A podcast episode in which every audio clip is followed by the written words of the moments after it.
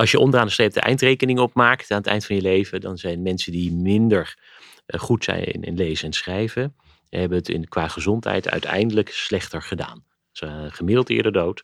Uh, en zo het, hebben van dezelfde behandelingen meer complicaties. Uh, onderaan de streep doen ze het slechter. Bij laaggeletterde mensen kan een medische behandeling voor minder goede resultaten zorgen. Nou, daar wil de uroloog Michaël van Balken wat aan doen. En hij bedacht een manier om mensen die moeite hebben met lezen en schrijven uitleg te geven over de zorg die ze krijgen. En hij is vandaag de gast hier. Hallo Michaël. Hallo. Goed dat je er bent. Dank je wel. Ja, wat doet een uroloog precies, om maar even mee te beginnen? Ja, ik kan me voorstellen dat dat niet meteen heel erg uh, duidelijk is. Of dat je meteen denkt van, hé, hey, dat weet ik. Um, een uroloog is uh, in ieder geval een dokter die in het ziekenhuis werkt. Er zijn geen urologen buiten het ziekenhuis of in een privékliniek. Uh, maar hij houdt zich bezig met uh, alle uh, ziektes en problemen van uh, de nieren, de blaas, de prostaat, de plasbuis en de penis en de, en de ballen. Dus als er stenen zijn of kanker of problemen met het plassen, wat natuurlijk veel oudere mannen op een gegeven moment krijgen, of urineverlies of steeds infecties, dan is dat iets wat de uroloog behandelt. En het mooie is, want waarom wil je daar dan in godsnaam iets mee doen? Waarom wil je uroloog worden? Uh, het mooie is dat je uh, de mensen die komen met problemen bij jou, jij mag zelf uitzoeken met alle onderzoeken die daarvoor zijn, wat er aan de hand is. En als het opgelost moet worden, mag je dat ook nog zelf doen. Of het nou met medicijnen of met operaties is. Dus we doen ook heel veel operaties. En dat maakt ons vak zo leuk. Nou, wat grappig om... Nou ja, grappig. Ik heb nog nooit uh, een enthousiaste uroloog gesproken. Ook geen onenthousiaste nou ja, trouwens. Als je een uroloog vindt, dan is hij eigenlijk altijd enthousiast. Oké, okay, ja. Nee, mooi om te zien dat je, dat je zo van je vak geniet. En er zijn nog meer dingen waar jij je druk om maakt en waar je mee bezighoudt tijdens je werk. En dat is uh, de communicatie met patiënten. En dat is dus ook de reden dat je hier bent. Maar hoe is dat zo gekomen? Want uh, het is wel, communicatie is heel iets anders dan uh, de blaas en de plasbuis en zo. Uh, ja, als je het zo stelt wel. Maar communicatie is bijna het belangrijkste onderdeel van het uh, behandelproces en het, uh, de relatie tussen je arts en de, en de patiënt. En daarvoor hoeft dat niet per se een uroloog te zijn. Um, ja, ik, ben, ik ben er gewoon enorm van overtuigd dat uh, de patiënt het meest tevreden is. Niet alleen gewoon in hoe hij zich voelt, maar ook in de uitkomst van de behandeling. En hoe hij uiteindelijk kijkt naar hoe hij door het proces heen is gelopen. Als hij zelf heel goed heeft meebegrepen. A, wat er aan de hand was. En B, waarom we tot bepaalde keuzes zijn gekomen samen. Uh, daar ook goed achter kan staan. En dan daardoor mee samen ook uh, goed het idee kan hebben van ja, dit, dit hebben we samen gedaan, dit hebben we genoemd. En dat het zo gelopen is, dat kan ook eigenlijk niet anders. Uh, daar hebben we samen heel goed over nagedacht en beslissingen over genomen. Um, dat is soms, zijn die beslissingen worden een beetje voor je gemaakt. Uh, als je een, een flinke kanker hebt en er is maar één manier om het op te lossen, dan, kunnen dan moet je ook goed geïnformeerd zijn over wat je kan overkomen. En dan kan je ook nog steeds besluiten om dingen niet te doen. Maar dan zijn keuzes anders dan als je bijvoorbeeld iets hebt wat heel erg vervelend is. Laten we zeggen bijvoorbeeld fors urineverlies. Maar op zich ook niet per se je, je gezondheid of je leven bedreigt. Dan is het bijna nog belangrijker om heel goed te weten waar het je allemaal aangaat en wat je te wachten staat. En of het dat waard is op die weegschaal van de ellende die je nu hebt en die eventueel wat je ervoor over moet hebben. Dus ik heb altijd al enorm belangrijk gevonden dat patiënt en ik elkaar daar heel goed in begrijpen. En dat vind, is aan beide uiteindes van het spectrum. Want we hebben het nu natuurlijk vooral over mensen die moeite hebben met de taal. Maar ik, eh, zeker in, toen in het begin allerlei het internet en de sociale media en dergelijke opkwamen. En mensen die juist heel veel met taal en digitale vaardigheden hebben. En met pakken papier eh, kwamen die ze, van allerlei dingen die ze op het internet gevonden hadden. En overgeïnformeerd waren of dachten goed geïnformeerd te zijn, maar toch niet helemaal. Dat vind ik ook hele mooie aspecten. Maar ja, de, groot, de echt hele grote groep aan Nederlanders die moeite heeft met taal. Ja, daar, is, uh, daar, daar zit natuurlijk ook wel een soort van verdriet. Dat je die mensen misschien wel niet uh, goed herkent. En dus niet goed genoeg mee kan nemen in het proces wat heel belangrijk is in de zorg. Um, uh, dus daar is wel heel veel te winnen uh, om dat beter te krijgen. En daar ligt wel een belangrijk deel van mijn passie in. En dat, dat ik, ben ik nu uroloog, maar dat had ook gekund als ik internist of huisarts was geweest. Ja, en je noemt uh, een paar keer het woord samen en de patiënt meenemen. Is dat echt iets van de laatste jaren? Um, en ik kan me voorstellen dat dertig uh, jaar geleden bijvoorbeeld dat je wat meer luisterde naar wat de arts jou vertelde in plaats van dat je zelf meedacht en het allemaal helemaal moest begrijpen. Klopt dat? Daar, daar is zeker veel in uh, veranderd. Uh, overigens, die patiënten zijn er nog steeds. Um, uh, in het samen beslissen moet je altijd uitkijken dat je... Um, er zijn gewoon mensen die helemaal niet op diezelfde manier als waar we het nu zoveel over hebben, samen, ook samen dus verantwoordelijkheid nemen. Dat vinden sommige mensen heel erg lastig. Uh, dat aspect zit er ook aan. Uh, er zijn nog steeds mensen die zeggen, joh, jij hebt ervoor geleerd. Uh, nou ja, meestal zijn het de mensen die dan zeggen, u heeft ervoor geleerd. Mm-hmm. Dat is een andere generatie. Een andere. Uh, alsjeblieft, uh, vertel me wat ik wat moet doen. Maar uh, die dat helemaal niet, dat echte samen willen. Die nog steeds graag aan de hand genomen worden, omdat er al genoeg op ze afkomt. Maar uh, er is natuurlijk een, de, de overgrote deel is uh, zelf ook mondiger geworden. Uh, wil ook beter geïnformeerd worden. Um, um, dus ook niet zomaar, uh, neemt ook maar niet zomaar alles voor lief. Dus daar is vanuit, vanuit patiënten, uh, mensen die patiënt zijn geworden, uh, of patiënt zullen worden in de toekomst, is daar wel veel in veranderd. Maar je ziet ook wel bij, vanuit de dokters, deels als reactie daarop, maar deels ook zelf wel, dat uh, zaken gewoon echt veel, veel beter worden, uitkomsten beter worden, als, je de, als de patiënt er beter in betrokken wordt. Ja, en het is ook, het is ook heel prettig. Je gaat ook als patiënt veel fijner door een behandeling heen als je erin wordt meegenomen, omdat je begrijpt dat er in jouw lijf gebeurt. En ja, als ik voor mezelf spreek, het geeft mij ook een fijn gevoel als ik een beetje heb meebeslist over de behandeling. Ik ben nog nooit bij een uroloog geweest, hoop ik zo te houden, maar wel al vaak bij een gynaecoloog. En dat zijn ook allemaal ingewikkelde dingen die... die ja, soms wel grote, grote gevolgen hebben. En ja, laatst was ik ook weer bij de gynaecoloog en die legde mij een aantal opties voor. Er waren verschillende opties voor behandeling. En dan vond ik het zo fijn dat hij goed uitlegt van dit kun je doen. Daar zijn dan deze voordelen bij en deze nadelen. Je kan ook dat doen. Snap ik ook als je dat kiest. Uh, ik adviseer je dit en dit en dit om die redenen. Nu mag je zelf kiezen wat je wil. Mm-hmm. En ik denk echt dat dat iets van deze tijd is. En um, ik kan het in ieder geval wel waarderen. Maar goed, dan is dus die, die communicatie, dan is het belangrijk dat die begrijpelijk is. Ja. Maar wanneer had jij voor het eerst dat je dat je daarmee bezig ging houden? Of dat je opviel van, hé, hey, dit is wel een belangrijk iets? Nou, goede communicatie en dat je de patiënt bij wil betrekken, dat heb ik eigenlijk altijd wel eens een beetje gehad. Uh, de, de specifieke interesse voor wie moeite heeft met lezen en schrijven en met de taal, hè, want daar gaan we het toch uh, uh, voornamelijk uh, over hebben. Mm-hmm. Um, Dat, dat was me toch lange tijd, en dat geldt voor ontzettend veel dokters überhaupt en ontzettend veel dokters nu nog steeds. Daar was me lange tijd toch niet zo vreselijk van bewust hoe groot het probleem was of dat dat zo speelde. Daar zullen we het nog even over hebben waarom dat dan is.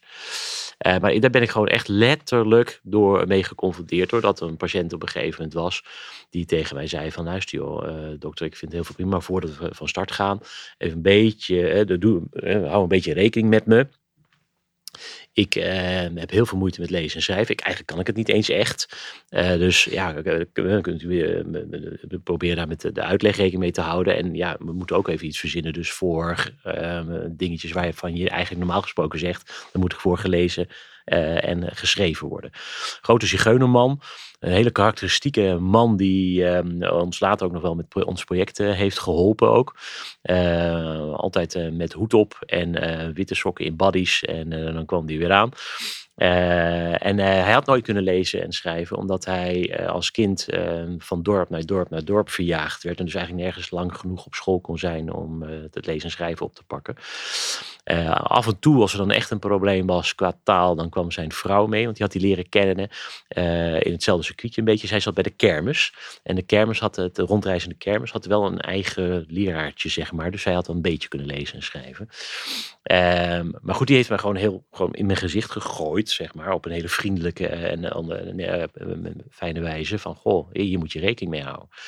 En de grap is een beetje, of eigenlijk het is het verdrietige, dat ik ben, de, dat is nu jaren geleden, ik hou me nu ook al best al jaren bezig met de problematiek van wie niet goed kan lezen en schrijven.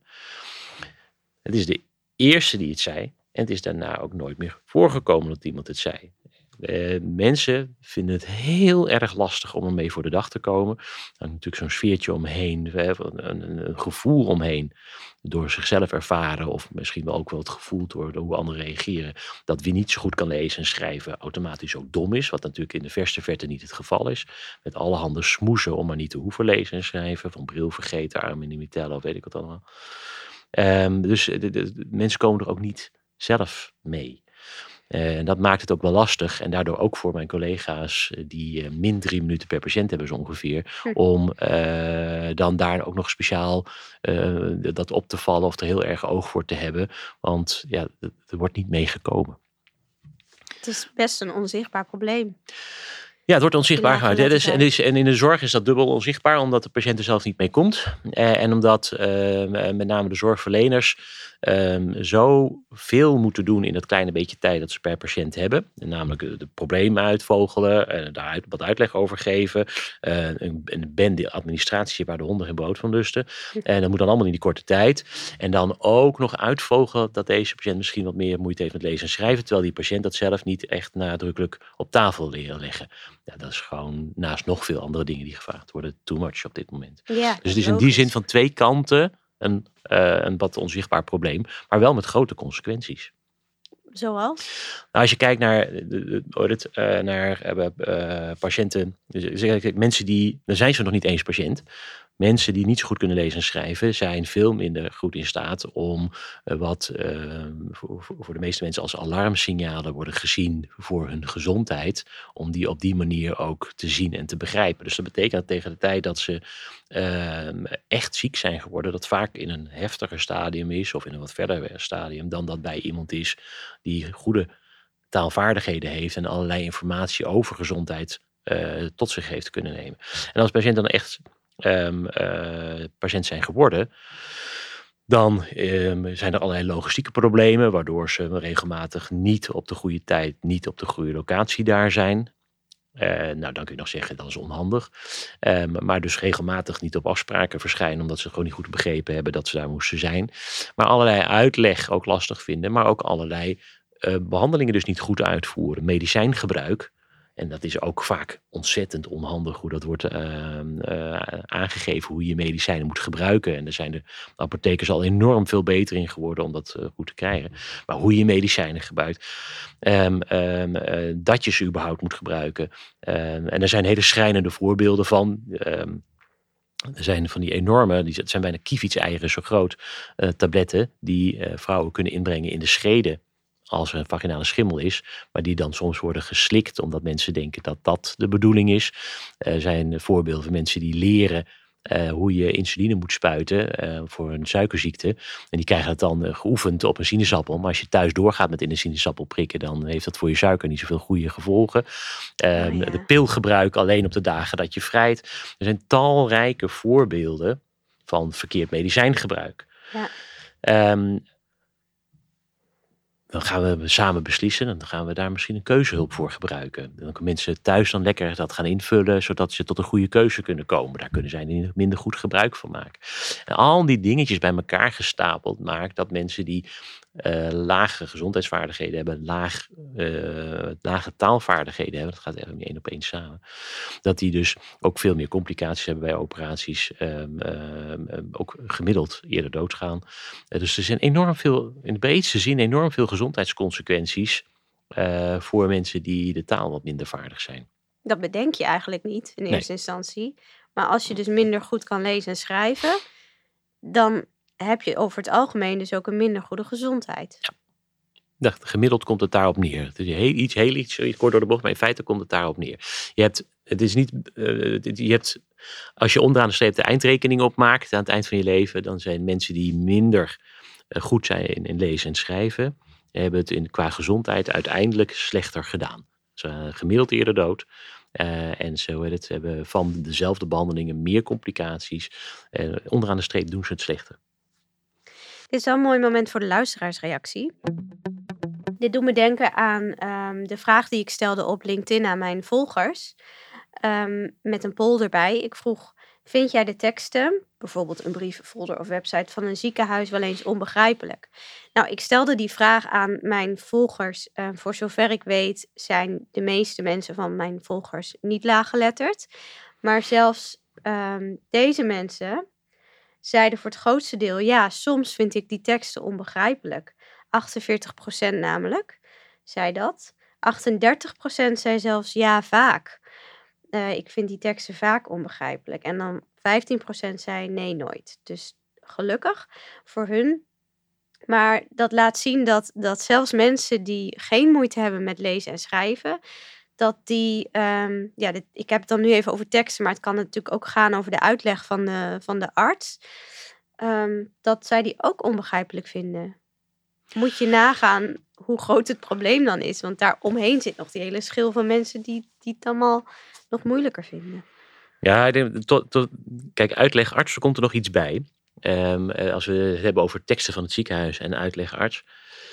Uitlegarts, daar komen nog extra elementen bij van het feit dat je daar op dat moment even kort de tijd voor hebt. Daar kun je niet nog een keer naar terugkijken, nog een keer naar terugluisteren, tenzij je het hebt opgenomen. En er zit natuurlijk heel veel gevoel bij. Het moment dat je bij de arts zit, uh, daar zit allerlei spanning bij.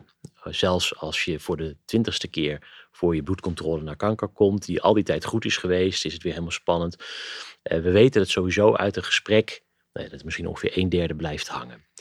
Uh, en dan moet het ook inderdaad allemaal nog in rap tempo en dat soort zaken. Dus die elementen komen erbij. Um, uh, bij tekst gaat, gaat, is het natuurlijk zo dat je die op een moment kunt pakken die jou wat beter uitkomt. Als de spanning misschien wat minder groot is, dan kun je ook ja. vijf keer naar kijken. Dus daar zit wel iets verschil in. Ja, eigenlijk had ik de vraag moeten stellen, vind jij de uitleg van de arts wel eens onbegrijpelijk?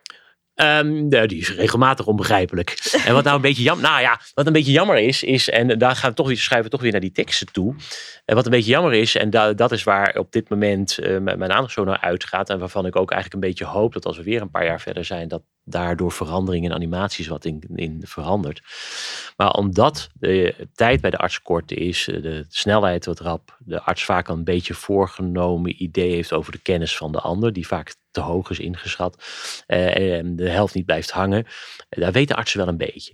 Alleen wat er dan nu, dat dan nu de oplossing is, is als je mazzel hebt dat je nog een keer een los gesprek krijgt met een gespecialiseerd verpleegkundige. En die heeft opeens veel meer tijd en een ander taalgebruik. Dat kan schelen. Maar het grootste deel van de oplossing is het meegeven van folders of het verwijzen naar websites. En dan kom je wel in de problemen als vervolgens nog steeds ongeveer de helft zegt, dat vind ik lastig. Daar zit ook een beetje een gedoetje, want je, um, je zult, uh, wat je veel ziet in de zorg en ziekenhuizen bijvoorbeeld, is dat die, al die teksten in folders, in websites, die worden wel uh, uh, richting B één taalniveau geschreven. Beetje vals, want eigenlijk is het zo dat B één en al die andere taalniveaus, die zijn eigenlijk voor Europese talen die niet je moedertaal zijn. Maar goed, vooruit maar. We gebruiken hem ook voor het Nederlands. Ja.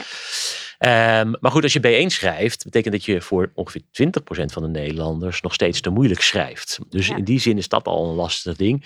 Um, het, het is, ja, je kunt daar kritiek op hebben, maar dat, we moeten ook niet te flauw doen. Als we echt naar de A-niveaus gaan, dan, dan betekent dat de informatie een beetje moet op het niveau operatie pijn au. Dat kan ook niet. Dus, die, dus het is een beetje wringen. En waar ziekenhuizen natuurlijk ook wel een beetje last van hebben, is dat zij, die verwijzing naar tekst is voor een deel ook, er zit ook een beetje een juridische achtergrond aan. Want als in die teksten xxxx benoemd zijn, dan, ben je, is dat, dan heb je netjes aan je verplichtingen voldaan. Maar zodra dat soort aspecten erin komen, wordt taal automatisch een beetje lastiger. Dus dat is wel, ja. is wel een gedoe. En, maar dat is wel de reden waarom Florian Slatman, uh, die, een jonge dokter die destijds bij me kwam werken, inmiddels is ze zelf urologe, en ik toen wel met die informatie aan de gang zijn gegaan. Want je kunt ook foldermateriaal, informatiemateriaal, kun je wel toegankelijker maken door veel plaatjesgebruik bijvoorbeeld. Dus je kunt er wel aan werken. Daar wil ik het even met je over hebben, ja, die plaatjes. Want uh, jij hebt hier natuurlijk wat op verzonnen. Uh, het project Aapnoot Nier. Zeker. Ja, je, je, je moet even over nadenken, want je denkt Aapnoot Nier. Nou, dat ja. is natuurlijk niet voor niks. Um, um, Leuk gevonden. Uh, uh, waar het om ging is dat we hebben gezegd van, naar ons idee is het zo dat foldermateriaal bijvoorbeeld Uh, dat je die toegankelijk kunt maken voor wie niet zo goed kan lezen en schrijven. Door dat uh, fors geïllustreerd te maken. Alleen maar plaatjes heeft geen zin. Bij een plaatje hoort wel een kort praatje. Uh, anders heeft, werkt het niet. Maar um, een beetje geïnspireerd door de vliegtuigveiligheidskaarten. Uh, die voor in je stoel zitten als je uh, een vluchtje maakt naar Ibiza. Oh, ja. uh, daar zijn waar veel uh, plaatjes op staan met een beetje tekst. Maar waarvan toch voor de meeste mensen wel begrijpelijk is. Uh, en ook snel begrijpelijk. Want dat is als er een nood is. Nou, zo hebben wij een, een heel aantal folders uh, die uitleg geven over urologische procedures bijvoorbeeld, ook aangepast naar uh, plaatjes met korte teksten eronder. En dat moet, uh, we wilden daar geld voor uh, zien te krijgen. We hebben dus meegedaan aan een, een, een prijs uh, waarmee je geld kon verdienen. Die hebben we gewonnen. Maar dan moet zo'n prijs, uh, dan moet je ook het een beetje catchy proberen een naam te geven. En ook voor de herkenbaarheid. En omdat het natuurlijk ook met uh, beeld en met tekst en het leren en eenvoudig. Nou, Aapnoot Nier, of Aapnoot Mies. Ik ben zelf, zelf al helemaal geconditioneerd naar Aapnoot Nier. Ja, heel maar goed. Aapnoot Mies is natuurlijk een bekende leesplankje. Uh, en wij vonden Aapnoot Nier in die zin wel grappig, omdat er wel het Aapnoot Mies in zit. Omdat uh, Nier natuurlijk eigenlijk stiekem verwijst naar de urologie. En uh, noot is in die zin een beetje dubbelzinnig. Want die zit nog gewoon naar noot. Maar t- je kunt je tilballen ook noten noemen. Dus dan ga je yeah. een mooie oh, overgang maken. Daar is nog niet bedacht. Heel goed over nagedacht. Yeah. Uh, nee, Aapnoot Nier. Maar um, uh, en wat we toen gedaan hebben is dus uh, uh, in feite eigenlijk een beeldfolder ontwikkelen met korte teksten. Waarbij we uh, vanaf het begin af aan, en dat is de tip voor iedereen die zich hiermee uh, wil bemoeien of aan de gang wil gaan. Goede bedoelingen alleen zijn niet genoeg. Dus je moet echt wel zorgen dat als je vindt dat je hiermee aan de gang moet, dat je mensen inschakelt die daar ook echt verstand van hebben. Taal, uh, laaggeletterdheid. Er zijn instanties als lezen, schrijven, VAROS, A B C. Mensen die, die taalambadeur zijn, die, die daar goed in kunnen betrekken. Hebben we ook steeds gedaan. Uh, onze zigeunerman heeft heel veel meegekeken. Mee. Um, en we hebben ze al die folders ook steeds laten uh, uh, controleren en bediscussiëren in taallesklassen. Weergaloos leerzaam. Niet alleen in taal, hoe je formuleert. Maar ook wel in de tekeningen die je maakt. Geniale, geniale terugkoppelingen. Um, uh, maar hij heeft heel wel geleerd.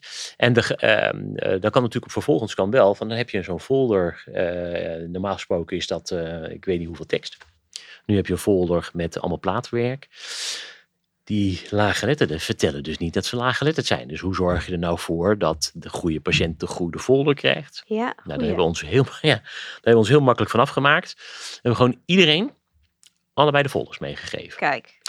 En dan krijg je de grap, want dat is best wel vaak als je hierover vertel, of ik ben met andere doktoren geef ik een lezing hierover, dan krijg je vaak terug van ja, ja, maar dan is dan die, die, heel veel mensen kunnen wel goed lezen en schrijven. Ja, die krijgen dan zo'n simpele folder.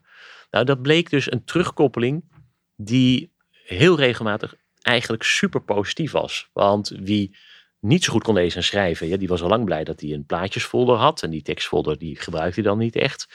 En wie prima kan lezen en schrijven, die vond die plaatjesfolder ook heerlijk, duidelijk, makkelijk, to the point. Belangrijkste dingen stonden erin. Uh, en dan waren er wel die later dan nog eens op een rustig moment misschien ook nog even die tekstfolder aan. Maar iedereen was heel blij met die plaatjesfolders. Dus een van de boodschappen is ook dat als jij goede en heldere en duidelijke communicatie maakt, dat dat voor iedereen prettig is. Niet alleen ja. wie lezen en schrijven heel lastig maakt. Ja. Dus, uh, en dat materiaal dat we hebben uh, voor een heel aantal items uh, ontwikkeld. Uh, en dat heeft ook onze beroepsvereniging overgenomen. En het is ook landelijk materiaal geworden. Dus dat is wel heel leuk. En we zijn wel meteen doorgegaan met ook daar animaties van maken. Want we denken wel dat als we nog iets verder weg zijn, en nog een aantal jaren verder, dat we langzamerhand waarschijnlijk veel meer nog dan nu die kant op gaan. En dan ben je voor allebei de partijen uh, prettig bezig. Mm-hmm. Dus nu worden in verschillende ziekenhuizen die folders gebruikt met die plaatjes. Bij die, folders, die, die folders zijn uh, via de, de landelijke website van onze beroepsvereniging. Alles over urologie. Daar uh, staan, staan ook die, onze animaties tussen de andere uitleg. En die folders zijn ook inderdaad uh, uh, downloadbaar en worden ook wel gebruikt. Ja. En we, heb je ook reacties gekregen van patiënten die die... die echt iets hebben gehad aan die folders? Wat, wat kreeg je allemaal te horen? Ja, de meeste, de meeste mensen koppelen dus terug dat ze het gewoon hele prettige folders vonden. De grap is dat je dat vooral terug hoort van mensen die prima kunnen lezen en schrijven. Want degene die niet zo goed kan lezen en schrijven, die zal niet zeggen van, nou, ik ben blij dat ik deze folder had en, dan, en deze folder heb ik niks mee gedaan. Omdat ze dus niet er... echt laten nee. weten dat ze niet. Dus je hoort het, en in die zin heb je, uh, hebben veel ter- positieve terugkoppelingen gehad. Um, um, net een beetje wat ik net ook al een beetje benoemde. Maar niet dat iemand zei van, ja, nu heb ik het wel begrepen dat ik het eerder helemaal niet begreep. Dat had je eigenlijk ook gewild. Er zijn mensen die zeggen, ja, ik vond het heel prettig. Uh, prettiger dan nog tekst. Maar niet, ik heb nu iets begrepen wat ik anders niet begrepen had. Dat had je wel graag gewild. En eigenlijk, dat vinden dokters bijna nog belangrijker. Ik ben heel blij als iemand blij is. Maar ik ben nog blijer als het feit dat iemand die aangepaste informatie heeft gehad, er ook toe leidt dat die minder complicaties van de ingreep heeft gehad, of de ingreep beter doorstaat, of een betere uitkomst heeft van de ingreep. En op die manier met je informatieverandering onderzoek doen, dat is gewoon een stukje lastiger. Wat je heel graag wil, zeker ook om andere doktoren te overtuigen dat die ook met dit onderwerp aan de gang gaan, is dat je kan laten zien, als je daar nou goed aandacht voor hebt, je verandert dat zo, dan levert dat daar allerlei winst op. Dat is wat de dokters willen horen. Ja, de dokters willen het, de dok, de dok, de dok, dokters krijg je mee als iets misschien wat extra moeite kost, maar dan in ieder geval geld oplevert. Ja. Misschien iets extra's moeite kost, maar dan ook in uitkomsten van hun behandelingen verbeteringen oplevert. De dokters krijgen niet echt mee als iets extra moeite kost, maar het blijft een beetje vaag wat het is, of een patiënt lacht iets meer. Dat is, dat is hmm. niet waar je dokters voor meekrijgt. Ja. Dus, um, uh, uh, uh, en dat is ook de groep die nog steeds wel lastig is om mee te krijgen. Je ziet dat allerlei instellingen, de ziekenhuizen zelf, zijn echt wel aan de gang met het fenomeen laaggeletterdheid. Heel veel, heel veel informatie, informatiemateriaal wordt wel aangepast naar B E-niveau. Er wordt echt wel ruimte voor gemaakt. Ook in de simpele dingen hoor. Zorgen dat mensen goed begrijpen wanneer ze waar moeten zijn. Uh, de bewegwijziging, ook zo mooi. Daar ja. wordt echt aan gewerkt. Dus organisaties zijn er wel mee bezig. Uh, de verpleegkundige beroepsgroep is al van nature daar veel beter in dan wij. Een groep die heel graag ook op dat spoor wil hebben. De dokters, die zijn gewoon een stuk lastiger in.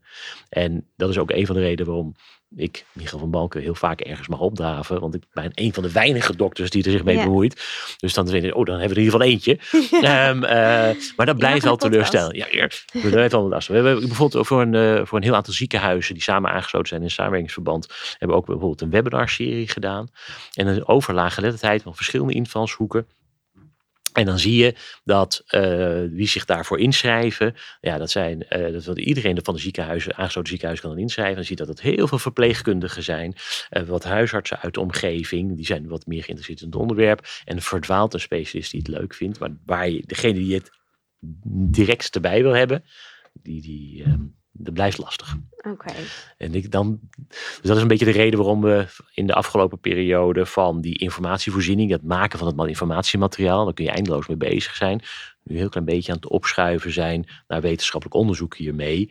Want dat is een van de stokken waarmee je dokters kunt slaan. Uh, om te laten zien van huis, kijk hè, dit is beter. Wetenschap, onderzoek. Ja, harde cijfers willen ze ook zien. Ja, dus daar is onze aandacht nu een beetje naar verschoven.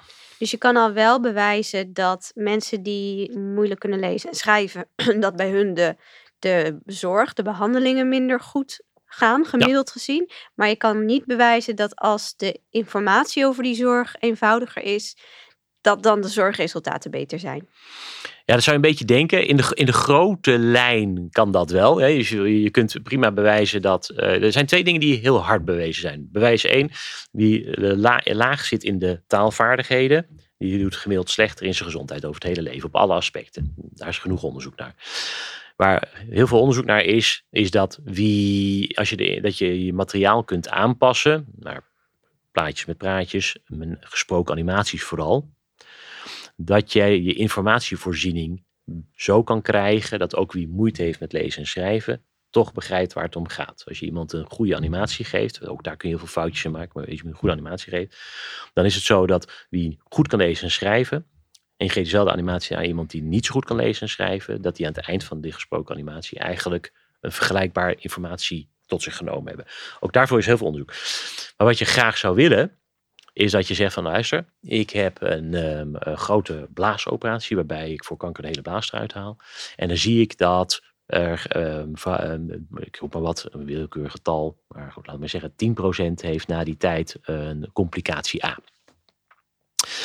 valt een beetje op dat, uh, dat het wel een beetje samenhangt ook met begrip en hoe je dingen thuis had kunnen regelen en hoe je met dingen omgaat. Uh, uh, dus we hebben het idee dat die informatievoorziening daar wel belangrijk in is. En nou wil ik ervoor zorgen dat uh, door mijn informatievoorziening van tevoren aan te passen, dat complicatie A minder vaak voorkomt. Nou, allemaal dat soort hele gerichte, specifieke vragen waarin je eigenlijk die informatievoorziening gebruikt als een instrument. Dat had ook kunnen zijn een bepaald medicijn innemen van tevoren. Of dat ook kunnen zijn uh, drie dagen van tevoren uh, alleen nog maar uh, product A eten. In dit geval is het van tevoren je informatievoorziening op, be- op een bepaalde manier aangeven. Dat dat er alleen voor zorgt dat je zorguitkomst van een bepaald iets anders wordt. Dat is wat lastiger. Dus we zijn wel druk mee, maar dan gaan we wat voet in aarde gooien. In grote lijnen, zeker. Als je zorgt dat het taalniveau beter wordt, mensen de informatie behouden, dan weet je in de grote lijn dat de gezondheid verbetert. Ja. Maar echt als een gericht instrument is nog wel lastig. Het is tijd voor de taaldilemma's. Ik uh, geef jou zo meteen een aantal woorden die allebei ouderwets of moeilijk zijn of gewoon niet te doen. En jij moet kiezen welke van de twee je dan toch maar zou kiezen. Ik denk dat je ze allebei niet zou noemen al in een gesprek met, uh, met een patiënt. Heden of thans? Heden. Tevens of echter? Echter. Alvorens of alsmede? Alvorens. Mits of indien? Indien, mits begrijpt niemand. Goed. Die is ouderwets, hè? Nou, dat is niet alleen ouderwets, maar mensen halen mits en... Tes- en uh, uh, uh, mits zit een bepaalde um, voorwaarden, voorwaarden aan. aan ja. En die de meeste mensen niet goed gebruiken. Dus dat gaat eigenlijk negenennegentig van de honderd keer fout. Gewoon niet gebruiken dus. Nee, nou ja.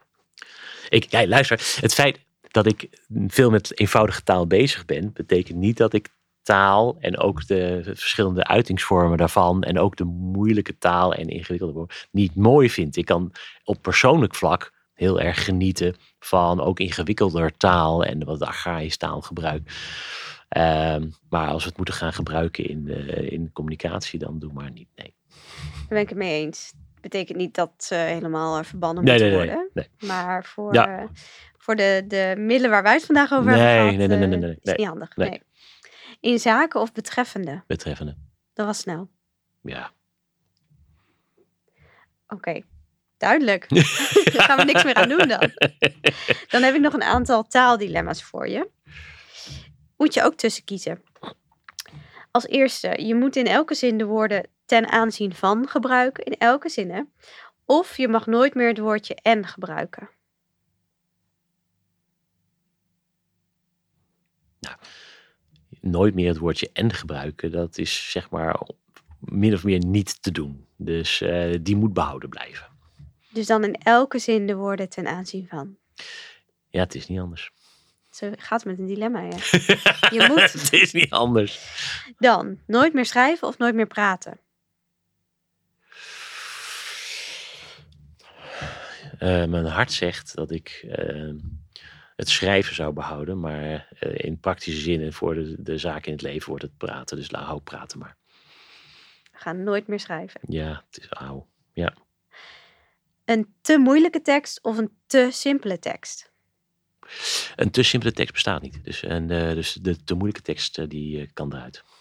Eerder had je het wel over... Uh, je, je wil ook niet een uh, tekst hebben met operatie pijn auw.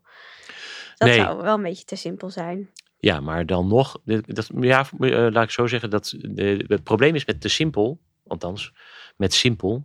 Want nogmaals, te simpel bestaat niet. Ongeveer. Um, is dat het... Misschien een zekere, de reden waarom je dat misschien probeert te vermijden, is omdat wie goed kan lezen en schrijven op een bepaald niveau van simpel mogelijkerwijs toch een beetje geïrriteerd kan worden. En dat er een ladingje overheen kan komen van ja, zo ontzettend kinderlijk hoeft nou ook weer niet. Maar ik heb liever een lichte irritatie over de vorm, maar dat de informatie wel overkomt, dan dat het gewoon niet te begrijpen is. Dus uh, dan altijd simpel. Oké, okay, dan kiezen we die. Ja. Dat waren ze. Ik zei al, we zijn in de afgelopen jaren daar natuurlijk een beetje in opgeschoven. Van uh, het kweken van awareness, ook al is dat natuurlijk een vreselijk woord, uh, naar uh, zelf informatiemateriaal maken en ook dat gebruiken uh, om die voor informatievoorziening beter te krijgen, naar uh, onderzoek. En een aspect waar we niet al te vaak over nadenken, want zodra we het hierover hebben, het enorm over de informatievoorziening. Wat geven wij aan informatie aan die patiënt? Maar we vergeten een stuk. En dat is dat we heel veel informatie van een patiënt vragen. Je komt bijna je eerste bezoek in een ziekenhuis niet binnen. Of je hebt van tevoren thuis al, voor de meeste, voor de meeste nieuwe patiënten geldt dat. Die moeten vaak van tevoren, voordat ze naar de dokter toe gaan, thuis al een aantal vragenlijsten invullen. Ja, dat, dat kan al ingewikkeld zijn. Dat kan heel ingewikkeld zijn. En daar zijn we in de urologie echt super slecht in. We hebben dan niet alleen vragenlijsten, maar we hebben ook bijvoorbeeld plasdagboeken. Dat moet je in een soort tabel bijhouden. Um, houd twee keer vierentwintig uur bij hoe laat je gaat plassen. Hoeveel je dan per keer plast. Moet je even meten in de maatbeker. Hoeft de plas niet te hebben. Kiep maar weer weg. Uh, ik wil ook wel weten natuurlijk hoe vaak je 's nachts gaat. En hoe vaak overdag. Dus zet even een streepje wanneer je gaat slapen. Oh, verlies je ook urine. Scoor dan even een, twee, drie voor een drupje, een scheutje of een kledingwissel. Ach, als je veel plast moet je, heb je misschien ook wel veel gedronken. Drink, hou ook even bij hoeveel je drinkt. Mag in glazen en in bekers hoor. Want uh, je hoeft dan niet helemaal te meten. Maar dan hebben we wel een beetje een idee. Dat is dan een deel van het plasdagboek. Nou, dat is dramatisch. Of we hebben scorelijstjes over hoe het ging met plassen in de afgelopen maand. Voor mannen die goed, niet goed kunnen plassen. Eh, waarbij je ook eh, zeven vragen. Oh, zeven vragen maar. Moet scoren tussen één en vijf. Maar elke één tot vijf betekent iets anders. En dan heb je dus nog geen dokter gezien. Geen uitleg gehad. Maar er worden wel meteen allerlei eerste ge, uh, conclusies getrokken uit dat soort vragenlijst. Nou, dit is maar een klein voorbeeld. Een, wel een vrij duidelijk voorbeeld. Maar uh, we vragen heel veel van patiënten. En in die informatievraag, als, je, als jij als dokter besluit allerlei oordelen te vellen over wat je van patiënten gekregen hebt, dan moet je natuurlijk wel helemaal voor zorgen dat dat stukje ook goed op orde is. Dus dat is een beetje, dus die informatievoorziening is één, maar de informatievraag, bijna nog belangrijk, omdat de dokter die echt als instrument gebruikt, daar zijn Florian Slatman en ik nu in een promotieonderzoek uh, mee bezig om daar meer duidelijkheid over te krijgen. Heel interessant. En dat, ga, dat gaat ook in alle fronten verder. Want als je het hebt over onderzoek, dan zeg je tegen een patiënt, zou u mee willen doen aan onderzoek? En zegt, zegt die patiënt, waar gaat het onderzoek dan over? Dan zeg je, nou, daar, daar, daar, daar, daarover. En dan doet u dat en dan, dan dat. Er zit een beetje risico aan, zo, zo, zo. Eh, dus dat moet u wel even weten. En dan vragen we dit en dit en dit van u. En dan moet u ook nog even tekenen dat u daarmee akkoord bent. Maar dat betekent dus dat of patiënten niet meegaan naar hun onderzoek omdat ze van dat verhaal niets begrijpen. En we zeiden al, hé, hey, maar wie niet zo goed kan lezen en schrijven is, slecht, is doorgaans slechter af dan die wel goed kan lezen en schrijven. Dus dan krijg je mensen die goed kunnen lezen en schrijven, die doen mee aan onderzoek. Ja. En die niet goed kunnen lezen en schrijven niet. Dat nee. Klopt niet. Of, en dat is bijna aan. verdrietiger, mensen die niet zo goed kunnen lezen en schrijven, tekenen toch voor het onderzoek. Omdat ze bang zijn dat ze anders tekortkomen. En ondergaan dus allerlei zaken waarvan ze eigenlijk helemaal niet goed weten wat er overkomt. Dus die informatievraag in de zorg is minstens zo belangrijk. Dus daar focussen we ons nu meer een beetje op. Oké, okay, dus er is echt nog wel een hoop te doen aan verschillende kanten. Het is vreselijk. Op het moment dat je aandacht krijgt voor lage taalvaardigheden. Zodra je een kijkje neemt onder die putdeksel, dan weet je niet wat je overkomt. Je kunt lam geslagen worden door de enorme hoeveelheid en al die aspecten waar dat een rol speelt. Maar denk je dan niet snel die putdeksel weer dicht? Want ik ben al druk genoeg met nieren en blazen. Ja, dat is, dat is ook niet zo heel handig. Um, uh, nee, het is, niet, het is niet heel handig. Maar um, uh, nee, het, is, het, het vraagt er wel om uh, om uh, niet uh, ont, ontmoedigd te raken. Te accepteren dat je niet alles in één keer kunt oplossen. Dat je ook keuzes maakt in wat, je, wat, stuk, wat voor stukje je gaat aanpakken. Uh, kies stukjes die uh, niet al te veel moeite kosten, maar wel veel opleveren. Voor een organisatie is dat bijvoorbeeld uh, de, uh, de route door het ziekenhuis. Die kun je relatief eenvoudig aanpassen. Is heel, heel afgegrensd, kun je eenvoudig aanpassen. En heeft bereikt enorm veel mensen. En dan heb je echt een stap gezet. Probeer niet alles in één keer te doen. Uh, en, we, en we kijken natuurlijk wel naar wat er verder gebeurt. Um, uh, inmiddels zijn er best wel wat instanties en dergelijke bezig met die uh, uh, belangstelling wekken. Hoef ik dat niet te doen. Er zijn best wel, er gebeuren, er zijn echt wel toenemend initiatieven over die informatievoorziening. Er zijn nu niet zoveel initiatieven over die informatievraag. Dus dat betekent dat ik daar een beetje naar opschuif. Maar het is, het is uh, uh, ja, als je het eenmaal begint... Ik, ik denk dat ongeveer twee derde van de uh, lezingen en dergelijke die ik momenteel geef uh, niet over hardcore urologie gaan. De nier, de blaas of de plasbuis, maar inderdaad over laaggeletterdheid. Maar het geeft ook wel een beetje aan, als wij ons nu al een beetje overweldigd voelen over de enorme impact in de zorg. Dan hebben we voor de patiënt die hier last van heeft het nog niet gehad over alle andere aspecten in het leven. Als bijvoorbeeld, nou jij hebt natuurlijk allerlei gasten gehad op allerlei gebied. Uh, noem de overheid, noem, noem, noem maar. Waar al die dingen stuk voor stuk in dezelfde wijsheid een rol spelen. En, uh, en dat is natuurlijk wel iets om bij stil te staan. We hebben het nu over de zorg. En die denken hier van, hemel, zo'n enorm probleem. En dat is dan een onderdeel van het leven van wie niet goed kan lezen en schrijven. Ja, je kan op veel meer vlakken problemen hebben. Absoluut. Als je niet goed kan lezen en schrijven. In je financiën, ja. Met de overheid. En is dus... Um, ja. uh, Nou, daar, daar zijn anderen voor. Maar, dat, maar. Een stukje zorg, een stukje zorg, daar bemoei ik me mee. Ja. Maar waarom doe je dit eigenlijk? Waarom vind je dit zo belangrijk? Je kan ook gewoon alleen uroloog zijn. Ja, nou, dat kan ik ook goed.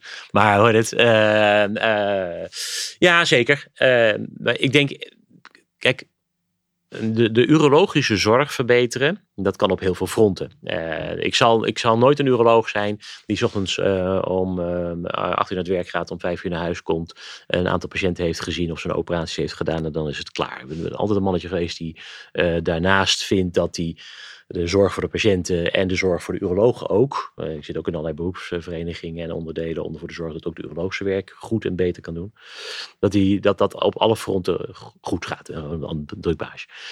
Um, uh, en dan uh, ga ik, dat zal betekenen dat ik, als ik kijk naar hoe urologenzorg verbeterd kan worden, dat ik daar allerlei onderzoeken en verbeteringen in zoek die ook keihard in de urologie liggen. Ik kijk ook naar of een bepaalde beïnvloeding van zenuwen ervoor kan zorgen dat je blaas rustiger wordt.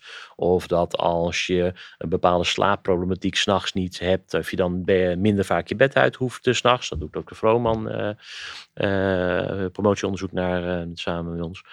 Um, uh, zo zijn er allerlei aspecten op die vlak. Maar omdat die informatievoorziening, die hadden we in het begin over, ook een enorm wezenlijk onderdeel uitmaakt van de kwaliteit van zorg en de kwaliteit van een urologische baan en wat, hoe mijn patiënten er straks uitkomen, zie ik dat eigenlijk een beetje op een vergelijkbare manier. Het slaat wel aan en het is wel iets waar blijkbaar op dit moment toch wel toenemend aandacht voor is, eh, waar mensen graag ideeën uitwisselen. Dus in die zin wordt het ook, zorgt de, de vele uitnodigingen ook wel voor dat je daar automatisch wat drukker mee bent, omdat dat van je gevraagd wordt. Maar ik zie het wel, ik zie het niet echt iets als heel apart van mijn urologenbaan. Ik vind het, in die zin had het inderdaad ook net zo goed kunnen gaan over het verfijnen van een bepaalde operatietechniek om een uitkomst beter te krijgen. Ja, mooi dat je ziet dat het onlosmakelijk ermee verbonden ja. is. Die communicatie met de, de ja. zorg zelf. Ja. En vanuit mijn hoek denk ik dat we, wij mensen die met ons met taal bezighouden, dat we heel blij zijn met een ambassadeur vanuit de, de zorg. Dat is aardig. Want zoals je, ja, ik vind het heel mooi wat je doet. En ook zoals je zelf al aangeeft, er zijn een heleboel artsen, collega's, die ik nog moet meekrijgen hierin. Ja. Dus ik denk dat het heel goed is dat je hier hard voor maakt. Ja. En het is geen onwil, hè? Um, dat, uh, dokters hebben gewoon ontzettend veel wat er kwijt moet in dat korte tijdje dat ze bij de patiënt zijn. En uh, elke dokter doet dat met de beste bedoelingen en Uh, op zijn of haar manier heel veel hart voor die patiënt die tegenover hem zit. Het doel van al die dokters is ook hetzelfde. Uh, het probleem alleen is dat de middelen op dit moment nog niet ideaal zijn. En uh, daar waar de dokter in het korte tijdje het niet voor elkaar krijgt, moet hij nu verwijzen naar middelen die daar eigenlijk ook niet zo geschikt voor zijn. Dus dat, we zitten gewoon echt wel in een wat lastiger verhaal. En met middelen bedoel je? Ja, veel folders, websites, folders, dat soort dingen. Die nog niet altijd ideaal zijn voor mensen Verre die van. niet... Goed, en vaak ook digitaal benaderd moeten worden. Hè. Dat maakt het ook nog wel wat lastig.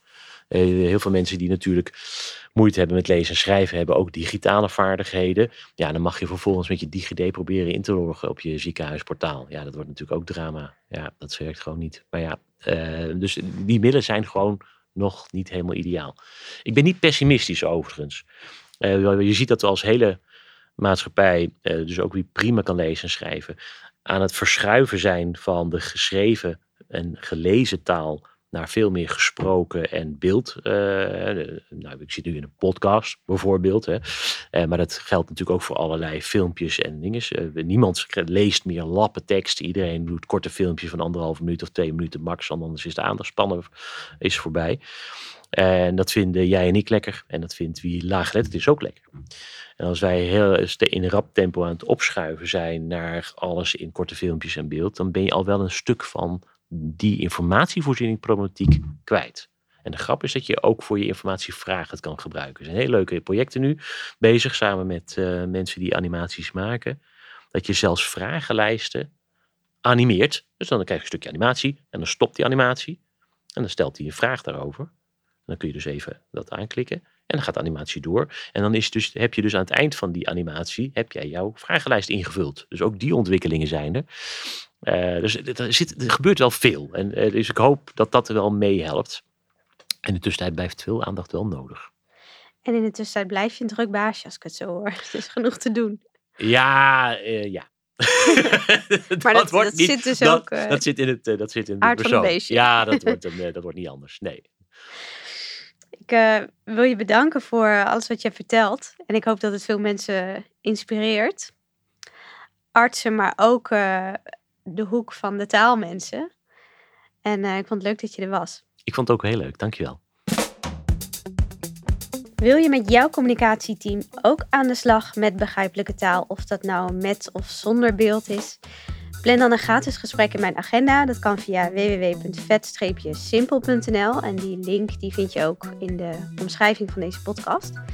Dan onderzoek ik graag samen met jou of mijn training of coaching iets voor jou is. Leuk dat je weer luisterde en tot de volgende aflevering.